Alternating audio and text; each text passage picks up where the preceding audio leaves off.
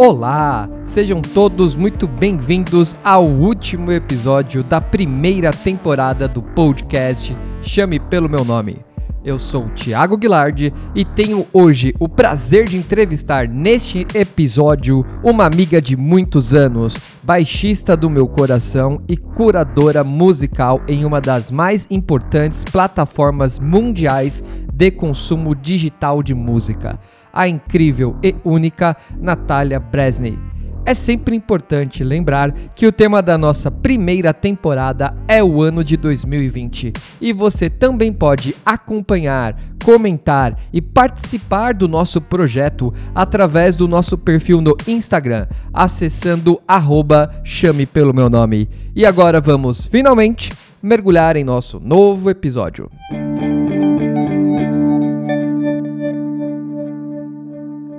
E faz um tempo que você não está mais sendo chamada de Natália Amato.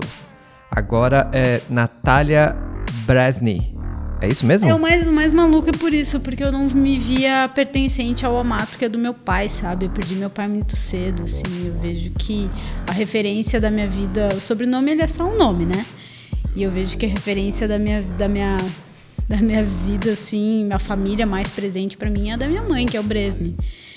E, e, e, nas redes sociais, mas eu uso. Mas no trabalho, por exemplo, ele usa o primeiro e o último, né? Tem que usar o Natália Mato.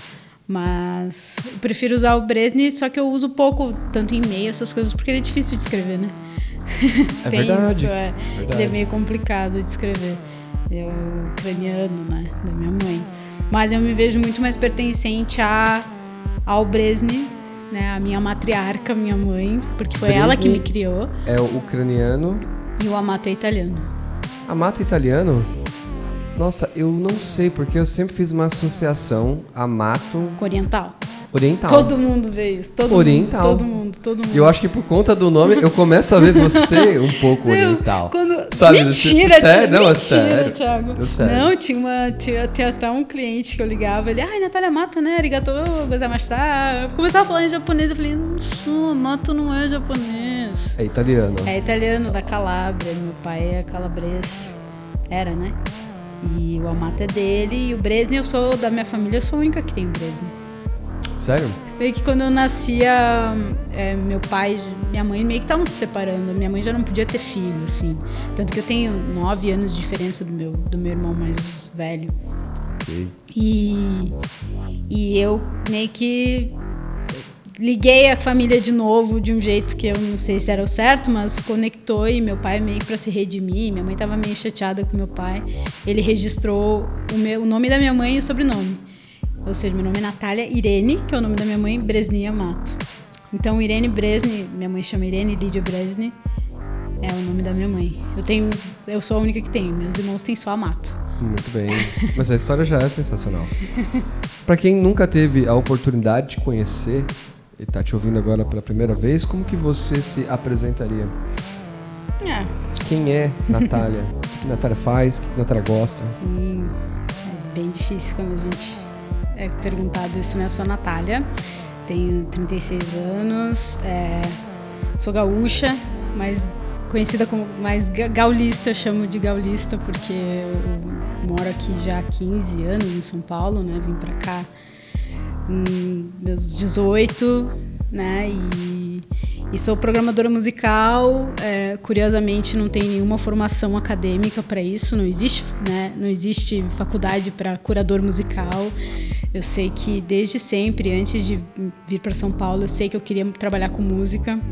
Acho que é algo, era algo muito urgente na minha vida, assim. E eu, de alguma forma, as coisas calharam para eu vir para São Paulo e trabalhar com isso, né? É, sempre foquei nisso. Há 16 anos já. E sei lá, Libriana. o pessoal bom, pergunta bom signo. Ponto. Quando você veio para São Paulo, você tinha parentes em São Paulo ou simplesmente você decidiu vir? E quando você veio para São Paulo, especificamente você saiu de qual estado ali do sul? Porto Alegre mesmo, capital. Eu, uhum. na verdade, é, tu já conhece, mas para contextualizar, assim, a minha família hum, é, é, e não é do sul. Eu sou meio que brasileira por acidente, né? Minha mãe é argentina e meu pai era italiano. Meu pai, com medo da economia da Argentina, foi pro Brasil para sei lá, montar uma empresa lá e eu nasci, acabei nascendo no Brasil. Assim, meus irmãos são da Argentina, eu, eu acabei sendo a única brasileira da família. E, e por isso que eu só tinha de família mesmo minha, minha mãe e meus irmãos lá em Porto Alegre. Meu pai faleceu, eu era novinha. E então, assim, meu, minha família nuclear era minha única família. O resto tá todo mundo na Argentina, né? Vive lá, a família do meu pai também. Então, e... quando você decidiu vir para São Paulo, você veio sozinha? Vim sozinha porque, né, com o advento de internet, conheci amigos aqui que tinham o mesmo interesse. É, fiz essas amizades online e aí eles foram para Porto Alegre me conhecer, né? No início, quando tudo era mato, né? Na época do Napster, na época que era né, quase no início, um pouquinho depois do discado, né? É, começando a banda larga, eu, eu conheci essa galera que até hoje posso chamar de família, até hoje falo com eles, são, são minha família, e onde eu conheci também minha primeira namorada e onde eu descobri né, que, eu, que eu era lésbica, né? Então acho que a São Paulo era a grande oportunidade para eu ser quem eu era mesmo. Né? Você sentiu uma liberdade maior aqui em São super, Paulo? Super, porque eu vivia numa família super conservadora lá em Porto Alegre, né? Uma adolescente, né, nos meus 15 anos, quando eu conheci, tinha 15 anos de idade. Tu conhece pessoas que têm a mesma uh, a mesma a mesma vontade tipo de ser quem é e não saber exatamente o que é, né? Porque adolescente tu, tu, tu acha que tu sabe da vida, mas tu não sabe nada, né? Então eu eu conheci essas pessoas e me identifiquei com elas e vi que é, a meca, né, do, do, de onde eu queria trabalhar, eu já sabia que eu queria trabalhar com música e a Meca era São Paulo, tu via que a, a, sede da MTV era em São Paulo, o rádio era em São Paulo, tudo era em São Paulo. Tudo acontecia em São Paulo. E aí eu me apaixonei por uma paulista, né? Então isso super calhou. Eu me apaixonei por uma paulista. É, quando a gente tá apaixonado e quer ver, ver que tudo calha e é adolescente, tu é tipo Tu não vê a hora de, fazer isso acontecer. E aconteceu, e eu vim aqui, tipo, com zero de dinheiro, morar na casa da, da, da minha ex, né? E nessa loucura, assim. Isso no, na pré-internet, assim, na pré-história da internet. Você estava já realizando a primeira operação de Airbnb naquela Total, época já. verdade, verdade, exato, era isso, era. Não sabia o que eu ia encontrar, porque eu conhecia ela, conheci a família dela pela internet, mas vim conhecer a mãe e tudo. Morei por um tempo com a mãe, depois a gente foi morar sozinha, as duas, né? Mas foi um tempo que, tipo, minha realidade em Porto Alegre era uma, chegar em São Paulo com outra realidade completamente, assim, é, principalmente que minha mãe meio que ficou muito chateada, aquela coisa, ah, tu tá fugindo, né, aquela coisa. Hoje é outra relação, mas no início a mãe não ia entender, né? Pra minha mãe, é, eu já queria trabalhar com música, eu falava pra minha mãe, né? Mãe, eu quero trabalhar, me, me coloca numa aula e tal. O que, que tu vai ser musicista? O que, que tu vai fazer? Tu não vai ganhar dinheiro, vai ficar tocando em barzinho, né? Não tem futuro. Não tem futuro. E, e aí eu via pelo menos um, um, uma luzinha lá no, de futuro em, em São Paulo, assim, e, e não sabia como eu ia fazer, porque eu saí do colégio Fui direto. Normalmente a ordem natural das coisas, as pessoas saem do colégio direto, pensam na faculdade, tá total. Não, eu mudei de cidade, mudei de estado, mudei de tudo. Até por isso que eu não fiz faculdade logo, né? Não fiz de cara, de cara aqui. e nem fiz, né? Um outro ponto que eu gostaria de comentar com você é a respeito da sua relação com a música. Quando que ela se iniciou? Como essa relação é hoje? Até porque você trabalha com a música. A sua relação né, com esse elemento tão presente na vida de todos nós é diferente da maioria das pessoas. Hoje ela é meu trabalho, mas eu não sei te responder quando, na, na, na, ordem cronológica da minha vida, sei lá, eu acho que uma coisa que eu agradeço à minha família é que ela sempre foi muito musical, né? Principalmente por ser de outro país, então eu cresci ouvindo de tango, a Plácido Domingo, a, sabe, a Elton John, sabe? Era essa mistura, né? E, e sei lá, eu por ser talvez uma uh, ainda não sabendo que eu era lésbica, mas me sentindo fora do, do universo que minhas coleguinhas eram, eu me sentia um pouco a, a parte daquilo, né? Não, não, me encaixava naquilo. Então a música sempre foi minha companheira, assim. A música sempre me, me acompanhou nos momentos de solidão e nos momentos de amigos também, né? É, com amigos. Acho que era isso, sabe? A música, ela, eu, eu posso dizer que a música me tirou de depressão. Ela que me, me, me salvou de vários jeitos, assim. Quando eu entendi que meu pai tinha morrido, eu fui entender o que era morte. Aí aqui tem aquela fase adolescente que ou você gosta de algo pesado e é punk, ou você é do pop de boy band. Eu fui um pouco dos dois, sabe? Isso é bizarro, porque eu conheci, olha que bizarro, eu conheci esses meus amigos de São Paulo num fórum de Spice Girls. Mas ao mesmo tempo, no meu, no meu armário tinha um pôster do Slipknot, da Kit, de uma banda de, sabe? É bem louco isso. E a música, eu acho que ela me movimentou a vida toda, assim, me fez. Talvez ela que me ajudou a mudar, a ter essa mudança de vida, assim, doida de, de estado, assim. Para uma pessoa que trabalha com curadoria musical hoje em dia, e há muito tempo já, você recorda os primeiros CDs ou é, álbuns, vinis, cassete, cada pessoa teve um acesso a um formato diferente de música. Como que foi? Sim, bizarro isso, né? Bom, eu tenho 36 anos, mas ao mesmo tempo eu tenho esse privilégio de ter irmãos mais velhos.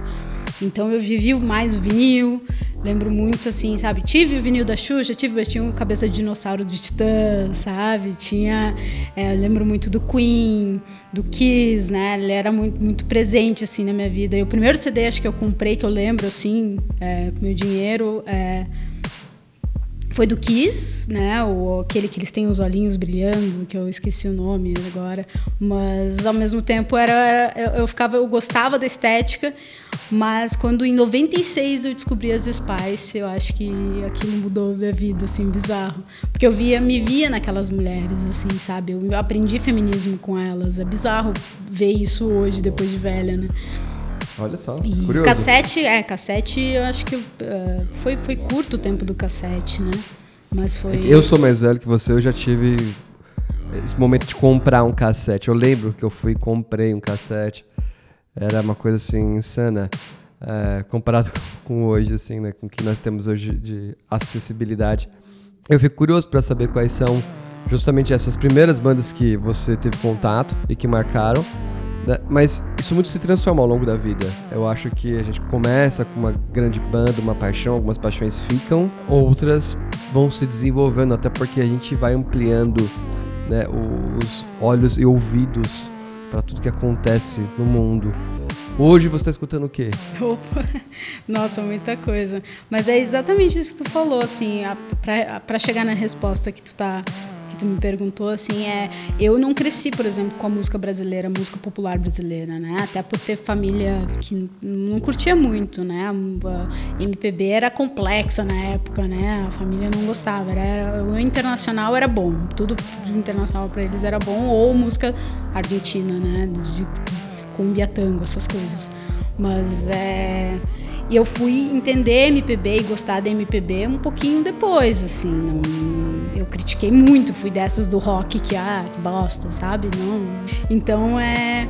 E é bizarro, assim, porque hoje é, eu agradeço porque é um leque gigante, assim. Eu consigo. Eu gosto e aprecio tudo, assim. Curiosamente, é, a pandemia, eu, a gente vai chegar nisso depois, mas a pandemia me fez ouvir pouco que eu gosto, né? E muito pro trabalho, assim. Eu tenho trabalhado, a pandemia me fez trabalhar muito mais. A gente vai chegar nisso, mas o que eu gosto hoje, eu tenho ouvido muito coisas um pouquinho mais suaves, assim, Liane Larravas, esse último álbum, o último álbum da, da Fiona, Apple, que tá incrível. Sei lá, eu ouço muito afrobeat, né? Eu tô ouvindo muito afrobeat, cumbia, muita coisa latina, assim. Eu gosto muito de salsa caribenha, essas coisas. As latinidades me, me fascinam, Atrai assim, você. me atraem muito, assim. Mas sempre tem a fase psicodélica, grunge. Tá volta, tá vendo, né? volta, volta essa, esse rolê do, do, do, do de Tame Impala, de Sonic Youth. Eu comprei um vinil do Pixies esses dias, fiquei fascinada, assim, é uma banda que eu amo também, então sempre tô ouvindo, sempre volta, né? Mas eu sempre tô ouvindo coisas por causa do trabalho, eu sempre ouço o, o último álbum daquilo, sabe? Raramente eu retorno as coisas boas. Isso é isso que eu acho um pouquinho. Eu queria, inclusive, entrar nessa questão do seu trabalho, porque até quando a gente fala curadoria musical, né, como que funciona isso? Para quem não sabe exatamente, porque. Pô, essa mulher tá relacionada com música desde a essência. Ela trocou de cidade sem ninguém aqui, apenas um fórum da internet que era um fórum de música, de um grupo pop na época que, que hoje ela faz? O que, que é uma curadoria musical? Como funciona o seu trabalho? É louco, né? Hoje, hoje eu trabalho numa empresa, né, numa Big Tech, que é, cuida de uma plataforma de streaming, basicamente. Então eu faço essa escolha das playlists de, de sei lá, de comportamento, de, né, de, de do próprio artista, de, de tudo que está tocando, cuido das playlists que você, quando tá lá no teu sofá, querendo, ah, quero ouvir algo tranquilo, você vai lá e escolhe, né? Você é a pessoa por trás da composição de uma playlist dentro de serviços de streaming. Sim, basicamente isso, mas junto com o algoritmo, vai. A gente fala isso, mas eu acho que o algoritmo hoje ajuda muita gente também nisso, mas é, precisa de um, de um, conhecimento humano por trás ainda, né? Ainda temos humanos criando isso. Que bom. pois é, né? Lutamos para ainda ter isso, né? Com quantas diferentes bandas, artistas você tem contato? Assim, é muito meio louco, de né? trabalho, assim. Porque eu imagino que você deve ter muito acesso a muito material, ainda tem que fazer essa questão de curadoria da seleção. É, é muito ideia? prazeroso isso. Você falou de contato com bandas assim e tal. Mas a gente tem essas sessões de audição com artistas, né? Tive com Maneva semana passada, e depois faz com o Imagine Dragons, aí eles explicam, explicam o próximo trabalho. É muito legal você conhecer o trabalho, não do lado jornalístico, né? Eu trabalho com muitos, meus colegas são jornalistas musicais, eu não venho desse background, né? Não venho do background de jornalismo musical. Mas a gente sim ouve essas bandas e o que a gente mais tem contato é com as gravadoras que chegam pra gente e falam: Ó, oh, esse artista vai lançar mês que vem, né? Esse é o conceito do álbum, considera para as playlists aí, né? Aí eles fazem o famoso pitch, né? Que eles O que, que, é o pitch? É, que eles basicamente vendem essa vendem, né? Fala, ó, o artista tem esse próximo single, é, tem tantos views no YouTube, tantos players no Spotify, tanto isso, isso, isso. Essa galera é grande. Vai que, vai que Considere dá. Considere essa pessoa, pessoa para as playlists, né? É mais ou menos isso e a gente decide o que vai e o que não vai. Assim, é bem, é bem prazeroso, sim. E, obviamente, a gente sabe que tem os grandes majors é, é, detêm os, os, artistas mais influentes, né? Então, naturalmente, de uma forma orgânica, as majors dominam assim o mercado das, das playlists, né? Não é a gente tem playlists que a gente faz por livre, né? Curadoria livre, assim, aquela coisa independente do, do tempo, da, se, a, se, a, música é desse ano ou não, se ela é, vai ser um hit ou não. Mas, não tem critérios, é, nem influência, vamos colocar. Assim. Isso. Assim. Mas eu acho que o, o, imediatismo do Brasil, principalmente eu acho que o comportamento do Brasil musical, assim, é isso. Eu quero músicas 2020. Ele busca isso, a busca dele é isso. Músicas mais tocadas. Ele busca essa coisa do eu quero ouvir o que tá rolando. E aí a gente tem que. Os números dizem, né? Aí que entra o algoritmo, vai falar, puta, essa galera tem um play imenso.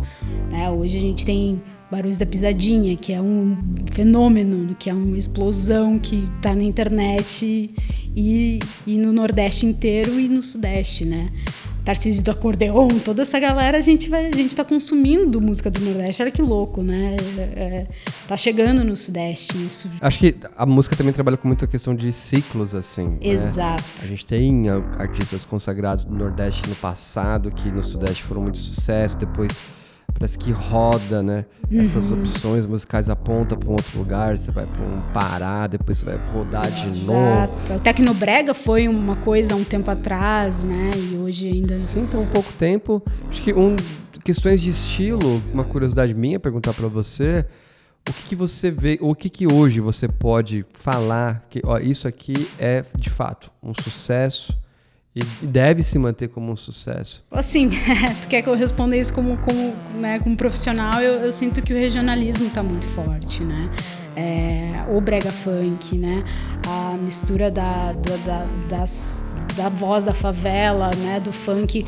O funk consciente está voltando, né? É, é, é, isso, isso tá, tá, virando hit, né? O Bubu Tantan voltou agora também, né? É, por causa da vacina, então muito presunçoso dizer isso, mas acho que o que o mercado diz são essas, essas o piseiro, né? Essa coisa muito do Nordeste, Thiago. É algo que. Isso é o que está hoje fazendo sucesso. Muito. Piseiro, tu vai digitar na internet, digita piseiro, tu vai ver.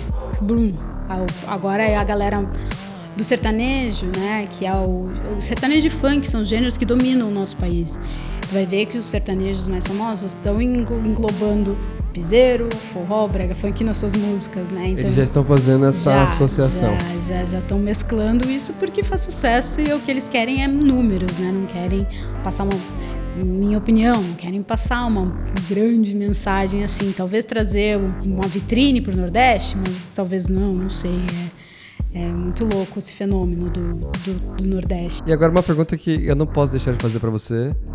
É bem simples. Existe música ruim, na sua opinião? Ou a música, ela é sempre boa porque música é arte, só que os gostos das pessoas fazem com que eles tenham mais afeição para uma coisa e, e menos para outra. Existe música ruim? Claro, eu vou, eu vou mentir para ti se eu falar que não, assim, mas eu, eu, eu já falei, assim, toda música tem seu lado positivo, né? É, tem o lado do, da composição até o, né, até o lado do instrumental que, que nos diz alguma coisa. Mas tem música ruim, sim. É, não tem como, como falar dentro do, dentro do universo nicho, nicho, vai. Se a gente for ver no nicho disso que eu tô, tô te exemplificando, que é o brega funk, que é o piseiro, existe música ruim dentro disso, né? Existe música ruim dentro do rock. Existe música ruim dentro do pop.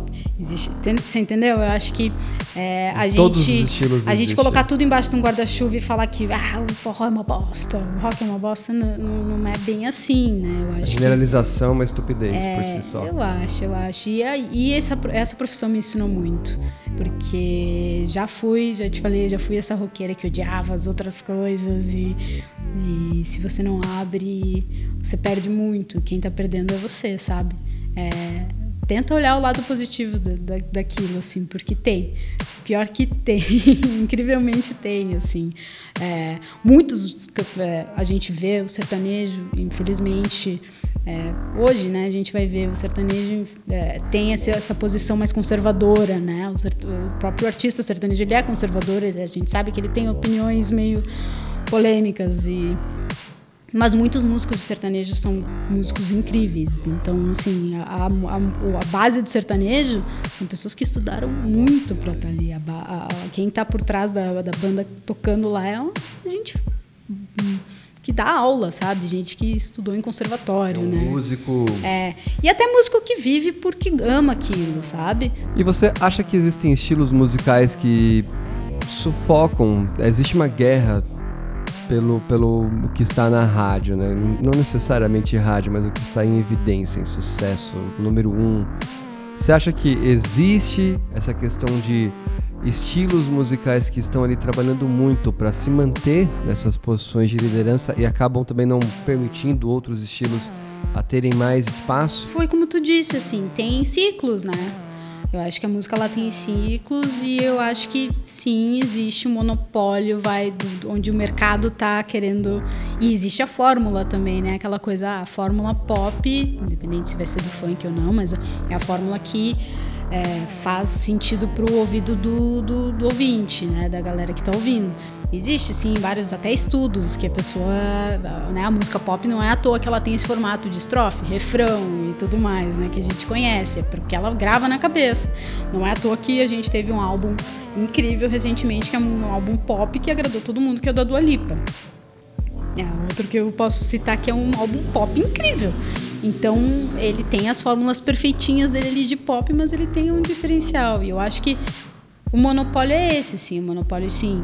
A música pop, música popular, do, né, do funk aqui e tudo mais, mas eu insisto em dizer que sim, temos influências externas nisso, né?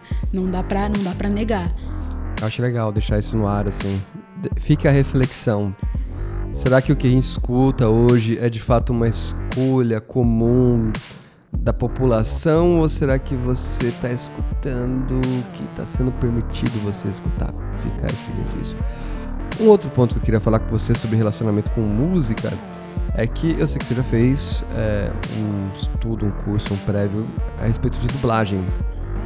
Foi por curiosidade, você chegou a exercer? Como é que foi essa história? É, então, é, dentro do, do que eu gosto de fazer, assim, eu já é, tanto do curso de programação musical, eu fiz curso de, de locução também, né? Porque eu faço alguns trabalhos de locução. E, e dublagem sempre foi algo que me é bizarro falar isso, porque eu não gostava de dublagem, né? Eu não assisto filme dublado e, e acho isso. Né? A gente critica até filme dublado hoje, mas a nossa a dublagem brasileira é uma das melhores do mundo, né? E, e, eu tenho uma versatilidade, e isso me falavam também, né? Uma versatilidade com a voz e uma extensão que dá para brincar muito e tudo mais. As pessoas me falavam isso, ah, você devia fazer dublagem, você devia fazer. Eu falei, tá bom, vou experimentar. E aí, cursando dublagem, tu entende que não é só o fator versatilidade da voz, né? A dublagem ela é um mercado. Por que, que a gente ouve as mesmas vozes sempre, né? Porque é um mercado que o filme chega, ele tem que ser dublado rápido, ou seja, tem uma turminha profissional lá que precisa entregar aquilo rápido e são atores. Então, assim, tu tem que ter DRT de ator para fazer dublagem, para trabalhar com dublagem. Então, eu fiz o curso, um curso que foi, foi incrível, maravilhoso, mas para poder trabalhar com dublagem, precisa ser ator, precisa ter DRT de ator. Então eu tenho lá minha dublagem, mas preciso estudar teatro ainda para fazer, que não sei se eu tenho tô muito afim não. Mas a, o mercado da dublagem ele não é só a diversão de ah, quero fazer dublagem para dublar animação, que é incrível, né? Animação às vezes até a gente aceita assistir dublado, né? Então é, eu vi que é muito mais complexo, são pessoas que têm anos de profissionalismo para entregar aquilo assim, para ontem. Para tu ter noção, assim, é o, Crepúsculo, por exemplo, eles queriam manter tanto a, a, a confidencialidade do filme que eles mandaram só as bocas pro estúdio de dublagem para não vazar. E eles tinham que fazer aquilo em uma semana, ou seja, o trabalho de dublador é, é, é, incrível, assim, a galera faz milagre com pouco que tem, assim. Então, tu precisa de mais experiência e tá nessa panelinha, por assim dizer. Não é uma panelinha, mas são profissionais que estão lá e, e, conseguem entregar o trabalho em pouco tempo, sabe? É meio que pastelaria, assim. Então, é um mercado que eu gostaria, de repente, no futuro, me, ainda me fascina, até porque eu acho que o trabalho de voz é, é muito legal. Mas, não sei, vamos ver, assim, é. Mas locução é algo que eu ainda faço alguns frilas, né? Fiz audiolivro, um frila para um amigo de audiolivro e e, mas um outro trabalho que eu fazia, assim, voltando para a parte do trabalho, hoje eu, eu, faço essa curadoria musical, mas eu trabalhei 13 anos com music branding, que eles falam, né? Que aí já é diferente, que é fazer é, uma ambientação musical, não só uma playlist, mas uma experiência musical para uma empresa. Ou seja, tipo, desde academia, né? Às vezes a academia que tu tá treinando lá, é a música é pensada para aquilo. A loja, né? Eu fazia para Ering, para lojas grandes, né? Então tu pensa no marketing, né? Tu tem muito contato com marketing, então tu estuda o público, né? Quem vai, né? Quem vai frequentar, quantas pessoas vão frequentar, se tu quer criar um, uma experiência calma, uma, uma experiência tipo compre e sai, né? Uma experiência muito de, de fast food quase, né? E isso tu cria com música também. Às vezes tu, tu tá desconfortável no ambiente, tu não sabe por quê, mas é a música. Ou tu fica muito tempo num lugar, tu não sabe por quê. É a música. Tem alguma coisa relacionada à música você gostaria de trabalhar ou experimentar que você ainda não teve oportunidade? Nossa, pergunta legal. Sei lá, eu ainda gosto. É, é, brinquei já, né? Eu digo brincar, mas a gente já teve essa experiência de ter uma banda. É, gosto muito disso. Mas não sei, talvez fazer um, uma curadoria, uma direção musical para algum para cinema, né? Eu acho isso fascinante assim, sabe? Não fazer a, a, a trilha original, né? Que aí tu precisa ser musicista para isso, né? Eu não tô nem no chulé disso, mas é, fazer um, a curadoria musical para um, um curta ou algum projeto visual assim, isso eu acho bem interessante, bem interessante mesmo, assim. Eu acho fascinante conversar sobre música. Eu quero você, inclusive, para outros projetos relacionados à música. Faremos, conta comigo. Mais um ponto agora é que a gente está gravando esse podcast em algum momento de janeiro de 2021. A gente já teve 2020. A gente já sobrevivemos. Sobrevivemos, aqui estamos. A gente tem um contexto muito claro do que foi 2020 e quando eu comecei com esse podcast, eu comecei as gravações em outubro e é muito curioso acompanhar cada uma das entrevistas iniciais que estão sendo divulgadas, né, publicadas, porque já tem uma visão diferente do mundo. Eu comecei a gravação desse podcast quando, por exemplo, a gente não tinha nem a definição das eleições americanas. e isso está registrado nas conversas com os convidados. Eu queria entender de você como é que foi esse ano, que é o tema desse programa, como que foi 2020? É louco isso mesmo, né? É... 2020 começou muito louco para mim, porque eu já comecei viajando pro exterior a trabalho, assim, e eu voltei no início de março e tudo fechou dia 17 de março. Comecei a trabalhar home office em março, assim, foi um susto gigante. E, e, eu do alto do meu privilégio, acreditando que, ah, trabalhar de casa, eu tenho uma empresa que me dá um computador, e eles, eles não me diram é, nada, assim, para uma cadeira nova, algo que tu possa ter um ambiente interessante de trabalho, assim. É, isso aconteceu, assim, é, no início eu fiquei óbvio que o medo imperou assim porque eu tinha minha mãe em outro estado preocupada com ela que é obviamente grupo de risco e eles não acreditando, porque no início era algo incerto, né? E, e, e eu muito preocupada no que seria. Eu acho que a ansiedade, é, o, o, o, conhecimento da gente nos, nos fez ver tipo, poxa, eu tô sentindo isso, sabe? No momento que eu me vi, tô vendo muita notícia, tô muito desesperada, eu falei, calma, respira, que eu acho que ver notícia, assim, se informar nessa hora, eu acho que seria era a pior forma, assim. Eu resolvi desligar um pouquinho disso. E, e agradecer assim por ter trabalho assim. Eu fiquei com medo assim que, que vai ser daqui para frente mas eu trabalho a minha empresa trabalha com streaming então não, não tinha não, não me preocupava um né, impacto, assim. o impacto assim de fechar e, e ou diminuir staff para isso. Na verdade é o oposto, a gente estava precisando de mais pessoas, né? Olha que louco, né? As pessoas sentiram ou não. Eu no lado profissional agradeço muito, assim, você não tem noção, assim, eu tô vou fazer quase três anos essa empresa, então entrei na hora certa, assim, porque é, podia, tá, podia ter outro, outro, outro destino para isso, né?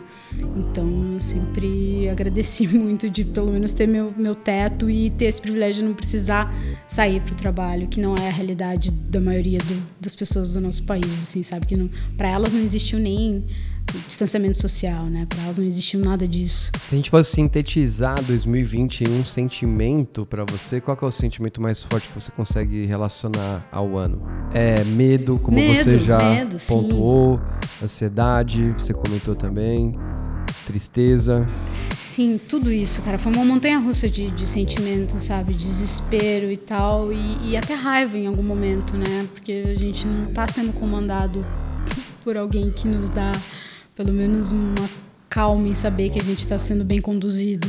Eu eu acho que depois de tudo isso, desse medo e dessa consciência que as pessoas deviam ter, eu acho que a raiva podia acontecer, né? Ou, ou, se a gente pudesse uh, conseguir conduzir, transformar o medo que foi em 2020 em raiva e, e o povo se unir e, e, a gente entendeu o valor do, do nosso poder, as coisas iam ser um pouquinho diferente. Não que a gente possa mudar muita coisa, mas é, sim, acho que sintetizaria assim.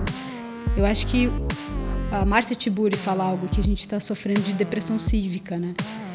É mais ou menos isso, assim. Eu acho que o sentimento foi essa depressão, tipo de impotência, sabe? Não posso fazer nada para essas coisas.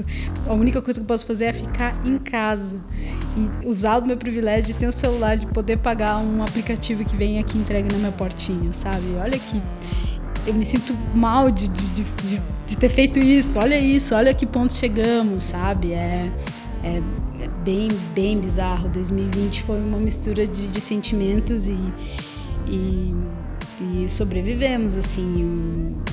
Mesmo assim com muito, muito receio de, do que vem, sabe? Porque eu acho que ainda não, não acabou. Aproveitando o gancho, momento que ficamos em casa, a gente teve o lockdown, algumas pessoas atenderam, outras pessoas simplesmente ignoraram. Mas eu acho que esse momento de lockdown, quando você se vê né, obrigado a ficar em casa, né, você tem também muita reflexão sobre quase tudo que está acontecendo, até na medida do possível o que você consegue entender sobre o que está acontecendo, mas sobretudo sobre você. Né? Existe aquele momento de autoanálise que não necessariamente pode ter ocorrido com você. Eu queria saber se você teve momentos de repensar sobre você, fazer a sua autoanálise. E a grande pergunta é se isso ocorreu Você se descobriu se amando mais, se amando menos? Quais são os efeitos de um lockdown? Quais foram em você? É louco isso, né? Que a gente no início da pandemia viu essas pessoas, né, falando, ai, porque agora é o momento da gente, vamos pensar positivo. Agora é o momento de a gente se entender, se amar, se cuidar, cuide da sua casa e tal. Para você que pode, né? Não é? Mas eu Olha, algo que eu recomendo muito é terapia, gente. Eu acho que provavelmente muitos dos convidados já devem ter falado isso, mas a terapia ajuda muito, assim. E nós somos, eu sou a pessoa que eu mais convivo o dia todo, né? Se eu não me amar, assim, principalmente enfurnada dentro de casa, quem, como você vai viver, sabe? Eu acho que sim, eu aprendi a me amar mais porque eu convivi muito mais comigo, assim, eu não saía para socializar com ninguém. Nessa pandemia, eu resolvi morar junto com a minha namorada, então a gente tinha esse apoio. Antes foi muito difícil porque, né, a gente meio que conseguiu é, morar junto no meio da pandemia, ali por agosto. Então, antes disso, foi, foi, eu entendi que eu preciso do outro, sabe? A gente nunca acha que precisa do outro nessas situações assim. Então, eu refleti sim, a gente precisa do outro. Eu tive esse privilégio de conseguir refletir e ter terapia. Terapia não é um privilégio, não. Óbvio, devia ser muito mais investido para ter terapia para todos de graça. Nós temos, temos CAPs, temos vários recursos aí e eu consigo ter um, um, terapeuta que me ajuda nisso e, e ter alguém do teu lado para estar tá junto e ter um bichinho ajuda muito, sabe? Eu agradeci muito por ter uma gatinha lá comigo, um bichinho que, que sabe, que essas energias de estar tá enfurnado em casa, um bichinho me ajudou muito também, assim. É, acho que tudo isso ajudou e, e acaba resultando em você se amar mais, assim, naturalmente. Muito bem. Um outro ponto importante, sempre aproveitando um gancho após o outro, né, o, falando em consumo, o que, que a Natália de 2019 consumia, que a Natália de 2020 deixou de consumir ou passou a consumir? Putz, consumo realmente é foda, né? Eu, eu vou te falar que eu sempre eu questionei muito os meus consumos, assim, sabe? E, e a pandemia me fez é, eu sempre tentei consumir toda a embalagem que eu via na, no, na gôndola do mercado. Eu falava, puta, mas quanto lixo isso gera, sabe? E quando eu me via pedindo, sabe, eu falava, puta, eu tô consumindo lixo, lixo. Tanto que tem, tem pesquisas, o consumo, é, a gente está gerando muito mais lixo por pedir mais, né? E e eu acho que eu consumi, obviamente, mais álcool em gel, que é algo que eu andava com um frasquinho, sempre andei com um frasquinho na minha, na minha mochila, mas obviamente aumentou o triplo, né? Esses desinfetantes que dizem que matam 99% das bactérias. Eu sempre fui a louca, meus amigos me conhecem como a louca da limpeza, a louca da, da, da água sanitária, sempre já fui essa pessoa. É, a gente vai chegar nos hábitos, então eu vou falar, mas o consumo mesmo foi de pedir coisas pela internet, sim.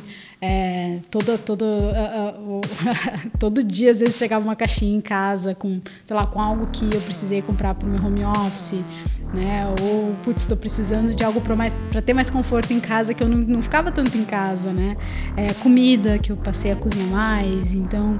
É, claro que teu consumo muda, assim, né? Mas eu sempre questionei muito, assim, no início da pandemia eu, eu assinei uma cesta que eu já, já assinava antes, aí eu voltei a assinar uma cesta de, de que se chama fruta imperfeita, que são frutas que seriam jogadas fora, né?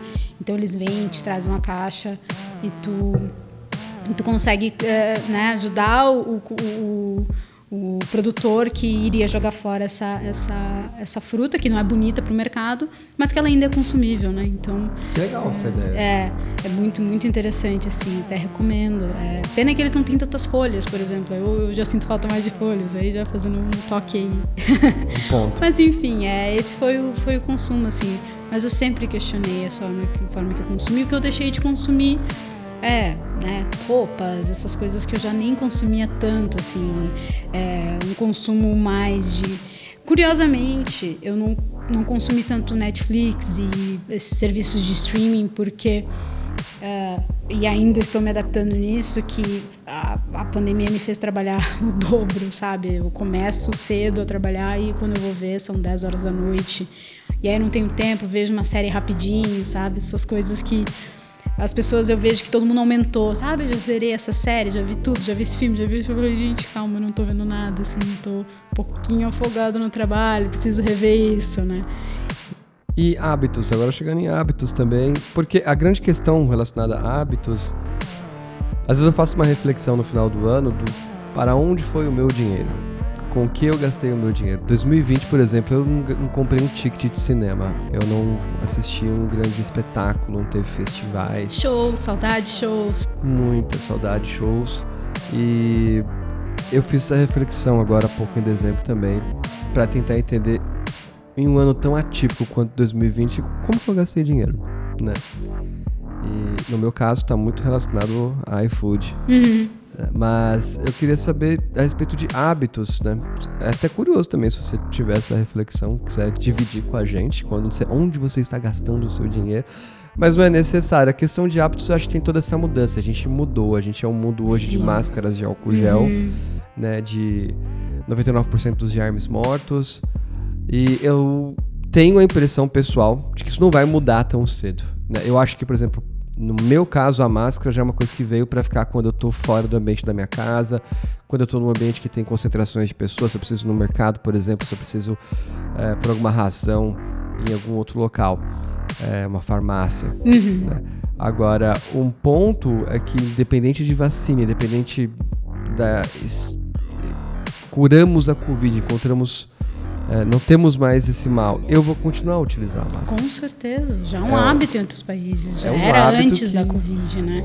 É um hábito que agora eu adotei e não me vejo sem máscaras. Na verdade, eu, eu sinto que algo está faltando quando eu estou. Não sei se tu viu, é conjuntivite, gripe, tudo isso diminuiu, né? Depois do, do... Só da utilização Exato, da é, só na utilização e limpeza das mãos, né?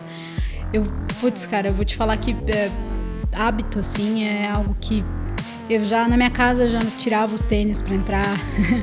eu já era muito desse toque de lavar as mãos ao chegar a algum lugar e tal. Então isso intensificou, óbvio. E até por isso que eu acho que minha família me acha um pouco paranoica, me chama de paranoica, né? Mas não é, eu acho que é o mínimo que a gente pode fazer, né? Porque a gente vem da rua. Eu moro no centro, então assim, é, o centro, infelizmente, ele é um descuido imenso, assim. Então, Triste não é super, assim. Não tirar o tênis é, é você levar muito, não só energeticamente, mas levar muita coisa suja para dentro, assim. Então, já era um hábito antes. Hoje eu tiro toda a roupa antes de entrar. Então, essa coisa de perder roupa de tanto lavar, de ter a roupa ruim para sair, para, né? Para sair, para receber a comida ou para ir ao mercado, né? E, e, sei lá, eu acho que esses foram os principais hábitos e querer é, deixar o ambiente onde eu vivo assim mais confortável, assim, repensar, né? É, repensar todo o teu, teu, teu, ambiente, assim, o ambiente até onde a minha gatinha vive, sabe? Você comentou agora sobre energias. Eu tenho curiosidade de saber como que é a sua relação. Você acredita nas energias? Como que isso interfere na sua vida? Esse programa vai durar bastante. Não, hábitos. brincadeira, brincadeira. Não, eu acho super. Eu acho que justamente é, essas energias que eu, que eu acredito, né, da, da, positividade traz coisas positivas, né? O resumo é isso, assim, não dá pra não aprofundar. É algo profundo, mas ao mesmo tempo é, é simples, assim, sabe? É só o que a gente emana, a gente pega de volta, sabe? E o centro, ele, se você deixar, você pega muito, infelizmente, muita energia ruim, né? E eu, e eu costumei deixar tentar deixar isso pelo menos nos tênis de fora e tal. Adoro o centro, curto muito morar ali, mas ele é pouco cuidado, ele é gentrificado, né? Porque a gente sabe o porquê. Então é, é bem triste de ver isso. E continuando no assunto hábito, Thiago, acho que se a gente não rever é, o que a gente coloca para dentro também do nosso corpo energeticamente, eu acho que eu acho que a gente só vai uh, piorar como sociedade, assim, já foi comprovado. A gente vê é, gripe aviária, vaca louca, H1N1, tudo isso vem né, de, um, de um consumo de animal. Então, eu acho que eu acho que cada vez mais as pessoas estão entendendo o impacto que o que a gente coloca na nossa boca, no nosso prato, é, dá um tem impacto no ambiente, no nosso corpo, energeticamente também, mas na nossa saúde, em tudo, sabe? E em como a própria economia roda, né? Não é à toa que o agronegócio é o que mais desmata e é o que mais lucra, né? Então eu acho que isso é, é um consumo, é um hábito que tem que ser revisto, né? Muito bem, eu queria aproveitar e agora fazer uma reflexão com você a respeito de nostalgia. 2020 é, cancelou muitos planos, né? E eu queria saber o que, que você gostaria de fazer assim que a gente retomar a nossa próxima normalidade, o que, que você deixou é, de realizar justamente por conta da pandemia. Show é uma das coisas. É, estar no meio de pessoas, assim, não só isso, é shows e, por exemplo, eu toco num bloco de carnaval, sabe? Então é feito de pessoas e é aglomeração. Então. É, é isso, é estar junto das pessoas que eu amo, família, abraçar, é algo que eu sinto falta. Só estou né, abraçando poucos que eu já tenho contato, então é, shows acho que é essa coisa social, essa egrégora que o show causa, assim, é olhar pro lado e ver aquela pessoa do teu lado suando, com o olho fechado e sentindo a música, sabe? É, nossa, eu sinto muita falta disso, assim, da vibração do, do, do, do PA no teu ouvido, assim, sabe? É, sinto muita falta de show. Uma curiosidade, assim. se você pudesse escolher o show que você quisesse, pós-pandemia, seria qual show? Putz, me pegou de calça curta, hein? Warpaint. Warpaint? é. Muito ah, Elas iam ter que vir pro Brasil, né? Mas... Muito bom, não, muito bom. E agora eu queria fazer uma, algo que é um exercício que tem aqui nesse podcast. É, acho que é um exercício de criatividade, mas ele está muito relacionado também com a percepção da pessoa. A gente vai fazer uma projeção de cenário. Esse é o exercício, um cenário futuro. Então imagine-se assim, o mundo da forma que ele se encontra nesse exato momento. A gente sabe que está um mundo complicado atualmente, questões financeiras, questões de saúde, conflitos ideológicos, armados inclusive. Se você fosse a roteirista de um filme de apocalipse do mundo, a partir do ponto que ele se encontra hoje. Qual seria o pior cenário projetado por Natália? Qual seria o filme do apocalipse, o seu roteiro? Como que as coisas sairiam do ponto que se encontram agora para o pior ponto possível? É, não está muito longe não, né? Felizmente não está, Não está muito longe não. A gente sabe, beleza, mundialmente, né, o Biden ganhou, mas também não vejo toda essa positividade né, na, na, vitória dele, né? Aquela coisa que é um pouquinho disfarçado de, de, de, progressista, né? Mas eu acredito que não, não é bem assim. É melhor que Trump, sim, mas eu não vejo é, a forma é, que o nosso país está sendo conduzido de uma forma. Eu acho que o mundo apocalíptico seria aumento disso, sabe? O aumento do negacionismo, mais Bolsonaros no mundo. A gente sabe que tem muitos, né? Mas imagina um mundo to tomado por ele e pelos fundamentalistas religiosos. É... E para mim seria esse grande apocalipse, assim, onde isso dominasse, né? É, pessoas se apoiando em religiões para dizer que você está errado, tirando os direitos é, de pessoas que precisam ter direitos para ser um mínimo, né, para ser ter um mínimo de dignidade. É, é, é isso, assim, é ver o aumento do que já existe, assim, é a bancada do, do BBB, né, do Boi Bala, é, e como é que é mesmo? Boi Bala e, e Bíblia, Boi Bala e Bíblia, né, que eu acho que para mim é o pior cenário mundo, assim, porque infelizmente tudo é política, sabe? O iFood que tu pede é política, entende? Então, é, se isso piorar, se o negacionismo aumentar, se o fundamentalismo religioso aumentar, se não existir política pública para todo mundo, para mim é um cenário apocalíptico, assim, eu, eu já vejo pessoas é, diariamente, moro no centro, eu já vejo pessoas quase se matando diariamente, Thiago, já vivo, já vi, às vezes a, a Cracolândia dá uma dá uma rebarba ali na, na, minha rua, às vezes, né? A galera passa um pouquinho por ali. Então eu já vejo que é. o, a, a, fim do mundo. O fim do, do, do, de não ter um apoio de saúde pública para essas pessoas, porque isso não é crime, isso não é, é, é, é não, há, não há polícia militar que tem que cuidar disso, sabe? Isso é saúde, isso é saúde pública, isso é o mínimo, sabe? É dignidade que a maioria da nossa população não tem. Então, assim, continua tirando oxigênio de, de, de pessoas que não, não, né, de hospitais não tendo apoio para saúde, para educação, que é a nossa base. Pronto, então tem uma, um apocalipse aí, sabe? Você já teve a oportunidade ou conhece uma série que chama Years and Years? Já ouvi falar, mas ainda não, não, não, não vi. A série é exatamente isso. É o mundo acabando a partir do ponto que se encontra. Só que eles fazem uma projeção. E é muito realista. E é assustador. Começa com uma crescente da direita extremista no mundo. Olha aí. Conflitos armados a partir de questões xenofóbicas, de, de mudanças de refugiados de países, uhum. corrida armamentista. E daí pra, pra frente é merda atrás de merda.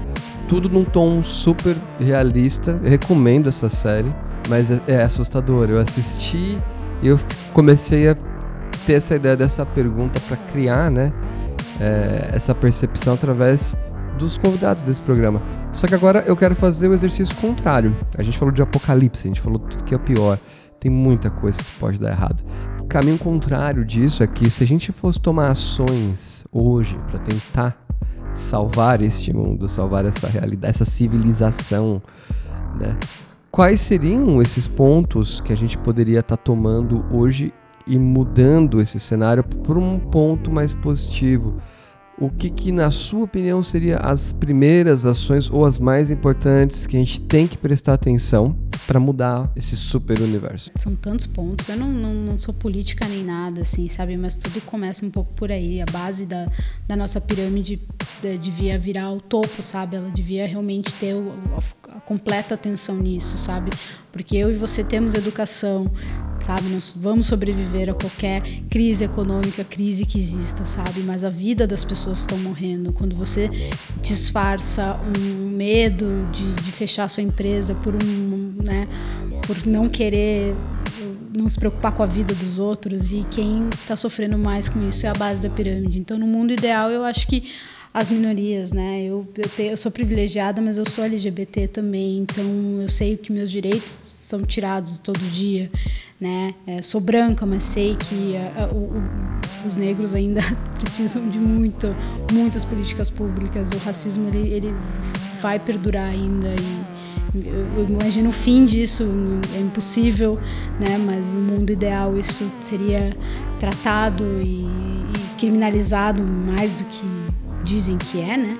Então acho que teria que começar por aí, sabe? É, as políticas públicas começarem de baixo e educação, sabe? A gente saber que você cultivar a, a, sua própria comida e para um lugar que está abandonado não é invasor de terra, sabe? A pessoa está lá cultivando para a família dela e para a comunidade que ela criou e vende e ganha dinheiro com isso, sabe? É, do MST, sabe, que é tão demonizado, né, por invasor de terra, né, aquela coisa, né. Então eu acho que todas essas pequenas, esses pequenos grupos sociais já fazem sua mudança, né. É, eu queria ver o aumento disso, eu queria ver a, a empatia das pessoas é, entenderem que se colocando no lugar do outro, tu não precisa ser igual àqueles, tu não precisa, tipo, né, tá junto para apoiar, eu não preciso ser transexual para apoiar um transexual, né, aquela velha, aquele velho blá blá blá, mas é, é entender que nós somos plurais, sabe? Se o mundo entender que, que existem diversas óticas e, e não só a sua verdade e a sua verdade para os teus poucos ali, é, não seria assim algo, algo, melhor. Eu não sei se eu respondi exatamente a tua pergunta. Não, foi ótimo, mas... ótima resposta. Eu tô aqui imaginando ações dentro desses sentidos e com certeza a gente teria um cenário muito melhor do que a gente tem hoje. Eu torço muito para esse cenário. E agora uma reflexão sobre você. O que, que você acredita que faz errado, que você continua fazendo errado e é algo que você gostaria de mudar? Que louco. Nossa, é bizarro isso, fazer errado. Eu acho que o lixo, eu acho que eu consumo ainda muito lixo e eu acho que São Paulo não tem um, um plano interessante. Nós somos, óbvio, uma cidade gigante e, e, e, a evolução das cidades é negativa até por isso, né? Porque não se tem controle do, do, do do quanto a gente gera de lixo. Mas se eu conseguisse, eu cresci lá no sul com essa coisa de reciclar o lixo, de separar o lixo. Aqui não existe isso. E eu não faço isso, já, já me sinto, né? É, eu sei que aquilo está indo para um lugar errado e vai ficar lá por muito tempo, né? É, se eu pudesse fazer o que eu faço de errado também, sei lá, me, uh, me apoiar muito na minha insegurança, falando muito de mim, assim, né? Me auto-boicotar nessa insegurança de não achar que eu sou capaz, de achar que eu não sou nem capaz de vir aqui responder essas coisas pra ti, de não achar que eu sou interessante o suficiente para isso. Não sei se foi interessante ou não, mas. É agir mais, né? Não, não, se prender, não ficar preso na sua cabeça, né? Que é algo que 2020 é, despertou isso muito em, nas pessoas, né? As pessoas realmente... Eu reconheci uma crise de ansiedade em 2020, né? Entendi, eu falei, nossa, o que eu tô sentindo é uma crise de ansiedade, coisa que eu nem... Pra mim nunca existiu, nunca tive esse problema, né? nunca senti que eu... Que eu, putz, tá difícil de respirar, sabe? E eu senti isso, assim. Então, é, acho que o autoconhecimento é te faz uma pessoa melhor coletivamente, sabe? É, e, e, sei lá, eu acho que nenhuma liberdade individual, é, eu acho que para você ter essa liberdade individual, você tem que ter responsabilidade coletiva, sabe?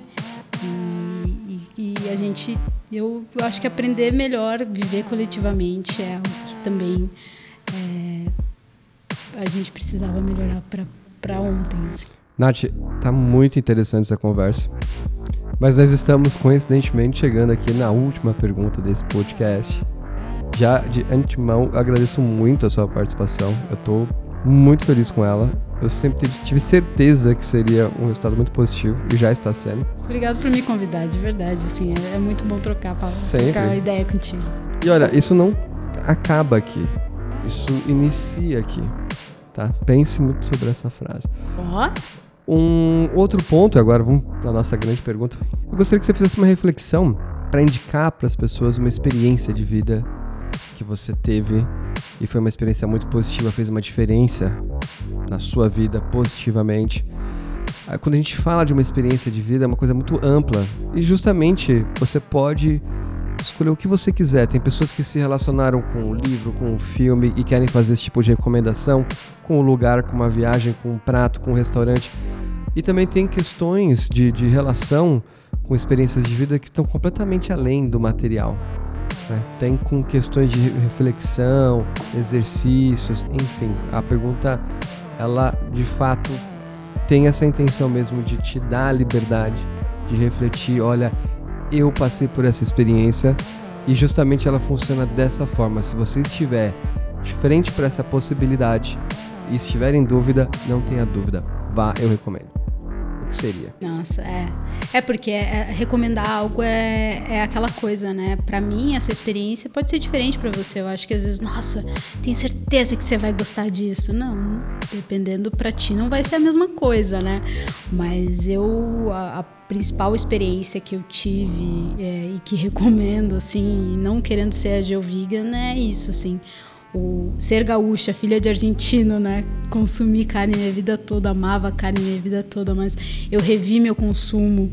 É, e, e, vi que o impacto que isso causa é, é, foi incrível assim. A, a, virada de parar de comer carne há 16 anos atrás foi algo que me mudou muito né? E eu recomendo muito você questionar isso e saber pesquisa sabe? Se é algo que eu posso recomendar é pesquisa, entende de onde vem aquilo, aquele, sei lá, o ovo que tu compra, sabe? Ou, a bolacha que tu compra no mercado, o rapidez que tu compra, sabe? Essas coisinhas pequenas. Vê, dá uma lida nos ingredientes, pesquisa o, o que que tu tá consumindo, o quanto de impacto e qual a empresa, qual é a a grande empresa que está por trás disso. Porque a gente acha que está tendo opção de empresas, mas é tudo no topo. O Unilever domina várias pequenas empresas que tu acha que tu está comprando uma empresa diferente, mas na verdade não, tu está dando dinheiro para a mesma pessoa. A Nestlé é a maior poluidora de águas do mundo. Então, assim, cuidado com o que tu consome, entendeu? Cuidado com o que tu consome. Tipo, os 100 gramas de um bife de carne bovina que tu come, tu toma um banho rápido, porque eu quero economizar água. Mas os 100 gramas de bife bovina que tu come, gasta 15 mil litros de água. Então eu acho que assim. É, Surreal. Re, rever o teu consumo, sabe? Eu não tô falando. Não, não é. Por isso que às vezes os, os, veganos são tratados como chatos, né? Mas pesquisa, cara. Tenta ler, tenta ver o que, que é especismo, sabe? Porque a gente não é melhor que ninguém nesse mundo, assim. E a gente acha que a gente é Deus pros bichos, né? A gente acha que eles estão lá para servir a gente. Então, rever, cara. Rever tudo isso. E escuta escuta. Eu acho que outro, além de rever o teu consumo, não importa se é empresa ou não, porque a, a Sadia, lançando a coisa natural, ela não está pensando na, no fim da exploração animal, né? Ela está querendo lucrar porque ela viu que as pessoas estão consumindo mais coisas naturais. Então, assim, existe um, é, um falso um falso natural ali que as pessoas se apoiam nisso. Ai, eu sou vegetariana, mas só compro coisa industrializada da da Unilever, da Sadia, da Seara e tal, total. Então tu não, tu não tá parando a exploração animal ali, né? Mas assim, te questiona se é isso que tu quer mesmo, sabe? Não é só que tu vai ver que se tu rever o consumo, se tu quer parar, putz, estou gastando muita água em casa e tal, tal, tal, repara que isso está no teu prato também, né? É, a, a Amazônia, tá, a Pantanal tá pegando fogo, cara, principal é por causa da, da carne, sabe? E também a escuta, algo que eu aprendi muito e que eu recomendo muito é se tu puder ter experiências diferentes fora da tua bolha, né? Que a gente, claro, tem bolha, é escutar. Escuta mais do que tu, do que tu queira. Tu, tipo, tu, eu sei que tu quer falar, mas escuta. É, é, sai do teu umbigo, sabe?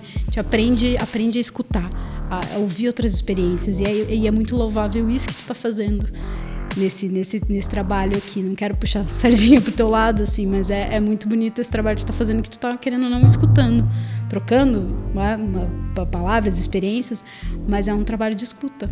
Parabéns. Eu tenho aprendido com cada novo convidado. É um super exercício simplesmente escutar e segurar algumas opiniões, Sim. sabe? Alguns momentos. e eu acho que tem sido muito bom. E Nath, antes da gente encerrar esse programa, é, eu queria comentar também uma coisa que eu acho sensacional, porque você fez uma reflexão sobre uma experiência de vida e ao mesmo tempo foi pontuando algumas coisas. Você colocou algumas empresas, né? E algumas pessoas têm até Se não receios. Falar, pode fazer o pi. Não, não eu, eu, pelo contrário. Algumas pessoas se, se sentem esse pi. Elas sentem que de alguma maneira elas podem ser julgadas ou prejudicadas por conta disso. Mas se você for olhar até a questão ambiental que você estava colocando, né, o, o, oceano está repleto de plástico. O peixe que tu está consumindo tem uma quantidade de mercúrio imenso. E a gente pensa assim, putz, economicamente, e essas pessoas que têm família e emprego? Você sabe que o maior uh, índice de suicídio são em pessoas que trabalham em matadouros. A, a, a, o, o, veganismo ele não é só a questão do animal, a questão da exploração do humano também, ela é imensa, sabe? Ela é os, não é todo todo cara que trabalha em matador que quer estar tá ali, sabe?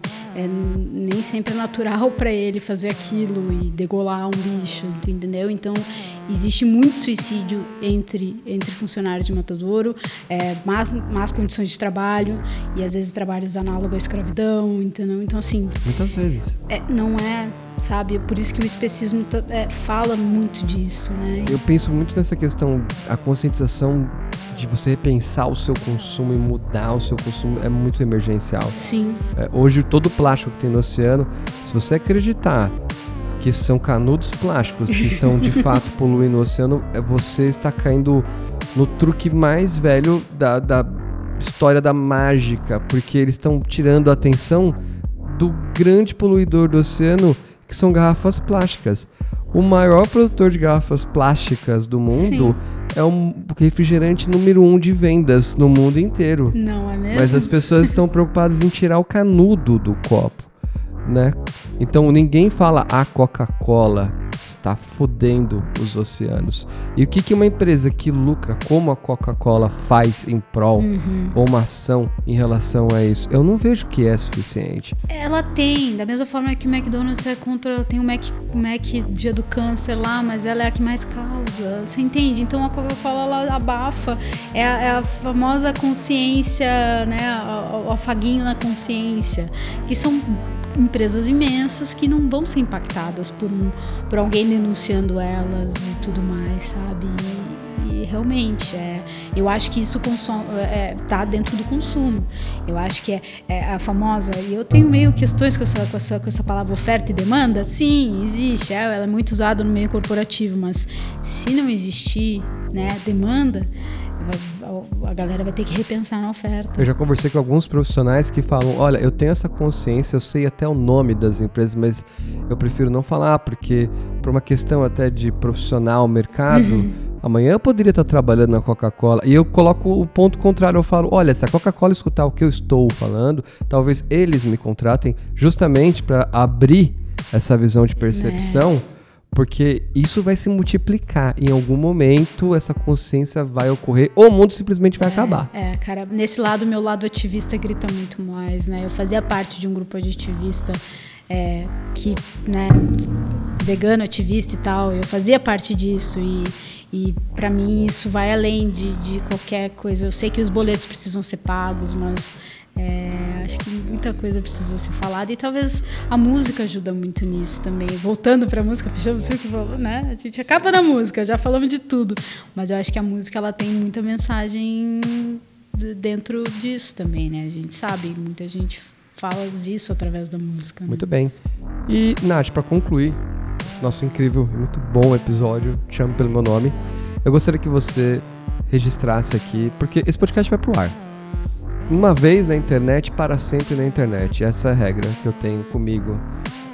E a parte curiosa disso é que, disponibilizado na internet, você consegue, daqui a 10 anos, por exemplo, voltar, se você tiver interesse, e rever alguns pontos. Então agora eu gostaria que você deixasse para a Natália do futuro uma mensagem que ela pode encontrar aqui. Ah, uma mensagem para o futuro. Ou a Natália do futuro ouvindo do passado. Sim, é para é... você mesma. Ah, mantém essa. Eu acho que o lado positivo das coisas te fazem andar. Veja esse lado positivo, continue vendo esse lado positivo e, e, e deixa essa insegurança de lado, porque posso ser pequena de tamanho, mas eu vejo que cada vez mais eu sou gigante, assim. É, é essa, é essa coisa que eu, que eu gostaria de, de de ver que eu hoje penso assim, espero no futuro continuar sendo positiva, mesmo no mundo caótico que a gente vive. É, é importante ver, é, ver tudo com positividade, porque tem força, né? Tem força. Eu acho que as coisas têm. É, acreditando no, nas pessoas e no amor, sabe? Eu acho que pode parecer papinho de, né? Um papo muito é, superficial e tal, mas eu acho que o, o, amor, ele. É, o amor não tô te falando só de, de relacionamentos, mas o amor pelas coisas, o amor por que tu faz, pelo teu trabalho, o amor o que te faz brilhar os olhos, se tu quer amanhã largar tudo e vender coco na praia, sabe? Se tu tem amor realmente nisso, faz, entendeu? E eu acho que a Natália do futuro pode estar numa carreira completamente diferente. Eu não duvido, sei lá, eu, eu sei que eu amo música e quero trabalhar com isso até o final da minha vida, mas as coisas podem mudar. Mas eu sei que independente do que eu esteja fazendo, eu vou estar com positividade na, na, na, na mente, assim, sabe? Perfeito, Nath.